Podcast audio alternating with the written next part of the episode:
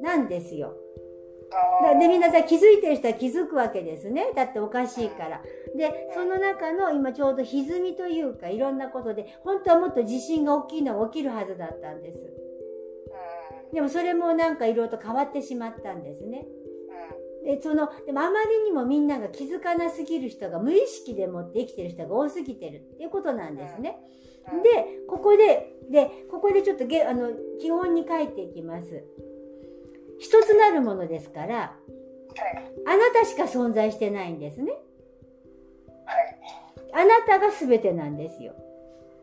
で、あなたが自分自身に戻るというところ、本当になっていくというところで、全てをいいも悪いもなも、ま、なく、まあ、受け入れることができました。そして今度、この世、この世は遊園地ってお話をしたの覚えてますか？ジェットコースターに乗ったりとか、自分で切符を買ってこの世に生まれてきて、それでジェットコースターに乗ったりな、それこそ、あの、ブランコに乗ってみたりとか、お化け屋敷に入って怖いとか言いながら、ここで遊ぶというとこのプロセスはもう終わってるんです。あ、終わりました。終わりました。で、この次のプロセスなんです。ここは自分しかいなくって、宇宙の投影で、夢の世界ですよね。命は永遠ですよね。肉体っていうのは滅びても命は永遠ですよね。生き続けますよね。ここが次のプロセスでもう覚醒してるんです。あなたはもう覚醒してるんです。肉体を持って修行してどうのこうのでなんかこう何かが起きて突然覚醒したとかじゃなくてもう覚醒してるんです。で今度覚醒したものの次のプロセスに入るんです。それは何かというと命というもの死というものの恐怖を乗り越えるんです。そうです。そうするとどういうことかというと自分を常に俯瞰して、そして傍観者となり愛と感謝で常にいるように心がける。そして自分がこの体を離れる時にここは夢の中だから自分は死なないという意識を持ちながら自分を観察しながら肉体を離れていくと今度無意識のままにカルマの中に落とされないで済むんです。そこからそれこそ下脱ができる。もしそのプロセスにおいて死への恐怖とかそういうのを持っていったらまたそこから囚われてまたそこから生まれてこなきゃならない記憶を忘れてで夢を見ますよねます。夢を見た時にその夢が夢だということを知ることが大事なんです。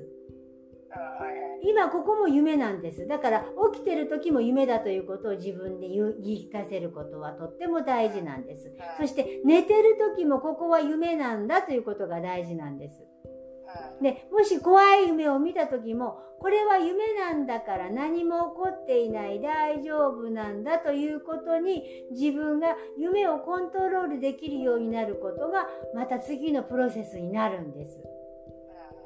すべて夢なんだということを知ることによって本当の自分を知ることになるんです。そしてそれができるようになると自分の想像のところの本当の自分になった時に二元二次的なものなんですけども思うままにエネルギーを自分の中で使うので夢がコントロールできるということは思うがままに使えるので自分がそこにいるだけでいろんなものが集まってくるしそれこそ引き寄せっていうことが起きてくるわけなんです。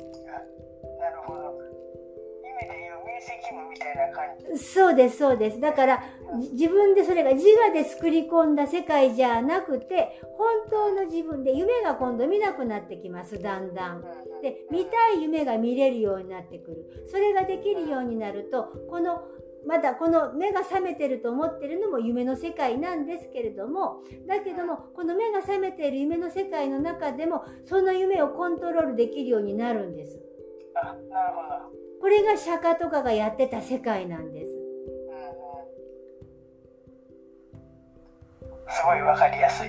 だからここにあなたたちが根性なるかどうかはわかりません。もう一回来世は多分あると思いますけれども、どこまでできるかですね。どこまで目覚めていけるか。うん。っていうところの遊びだと思ってください。命は永遠です。だから、滅びることもなければ死ぬこともありません。っていうことを、死というものは一番恐ろしいものだし、夢の中で怖い夢見た時に、いつの間にかパニックになったりするでしょ？なります。その時に、ここは夢なんだから何も起きてない、大丈夫なんだっていうふうにして、自分を信頼できるかどうかなんです。その方法というか、あれは、夢に、普段からそうそういうふうに自分の中に変えるのが大事なんですかね。だからいろんなやり方があるんですけれども、一つのやり方としては、目が覚めている時に、奇跡講座を覚えていらっしゃいますか？目を覚めている時もこの中は夢なんだって。だからこれは結局俯瞰して、あの、鑑賞者、傍観している人になればいいんです。うん、これは現実ではない。うん、だってここ物質世界じゃないじゃないですか。うん、これはエネルギーで想像によって投影されてる左脳が見てる世界なんですよ。左脳はこの物質を映し出します。左脳がやられてしまって右脳だけになった場合、物が把握することできないし、言葉も喋れなくなるんですよ。だから脳梗塞になって左脳がやられた人は物事が把握できなくなるんです。わかりますか？わかります。だから、もだからそのクリエイティブな人っていうのは右脳を使うじゃないですか。で、右脳と左脳っていうのは脳幹によってつながってるわけです。だから両方を今見てるわけなんですね。で、これからの時代、だんだんだんだんエネルギーが上がってきているので、左脳じゃなくて、右脳の方にエネルギー、右脳がこう活性化していくので、左脳の方がパニックを起こしてきます。今まで真実と思ったものが先ほど言ったように脳がおかしくなった病気になった出血した時におかしくなったような形で把握できなくなってくるって分かりますか、うん、そうするとあなたの周りの人たちがこの世の中が現実世界だと思っている人たちがパニックを起こしてくるんです。気が触れるじゃないですけどおかしくなってくるんです。その時にあなたが出番なんです。大丈夫だよ。大丈夫だよって。うん、大丈夫だよってあり続ける。その人たちに言ってあげられるあなたでいるということが大事なんです、だからそれはつながってるあなたは一人しかいない。もしそういう周りにその人がいたらそれはあなた自身なんですよ、その時に心と心同調命と命の命の同調をしてあげることによって落ち着くんです、今いつもこの人とやってるじゃないですか。心と心の同調を。それをやってあげる人になるんです今度。今度は、それをすることによって自分をより深く自分になっていくんです、やりなさいというわけではありません、そうなるかどうかも知りません、だけどもそうなるかもしれないということで知ったことには困らないでしょ、だから怖いこともないし大丈夫ですよっていうことなんです、エネルギーがどんどん上がってきているのでそういうふうにならざるを得なくなる。そうすると気が触れてくるくるでしょ？だって今まで物質世界にとらわれてる人が突然エネルギーの世界に行った時にエネルギーの世界なんて知りませんもの。うん、わからないじゃないですか。もうそれをこ小学生がいきなりこう、こういうようなもんやから。そうなんです、そうなんです。だからそこのところでエネルギーバランスを取るのに、波動を整えるのに、あなたという存在がとてつもなくパワーという形で使われてくるんです。あなたのパワーです。あの自我ではなく、本当に命そのものの生命の源の宇宙から来る、あなたの宇宙から来るエネルギーがあなたを助け、周りを助けてしまうんです。うん、助けようとする必要はないんです。そのまんまの自分で。いるんです。うん、これがとても大事。あなたしかいないから。なるほほど今ね私割とまだちょっと怒りっぽいところあるんですよ。はい。怒りっぽいとかすぐカッとなってしまうようなところが。はい。まだあるんで。はい。そこら辺もいけるんかなっていうところがちょっと。あその怒りっぽいところを抑圧するからそうなるんです。うん。であのこの間の話を教えてあげてください。えーとね、そういうふうに、ね、なる時もそうだけどあの自分の中の考えがなんか勝手に頭の中でぐるぐるこうしゃしゃべる時あるでしょ？ある。なんかこうしゃべ自分の頭の中がぐるぐるしゃべってる時はこれは私ではない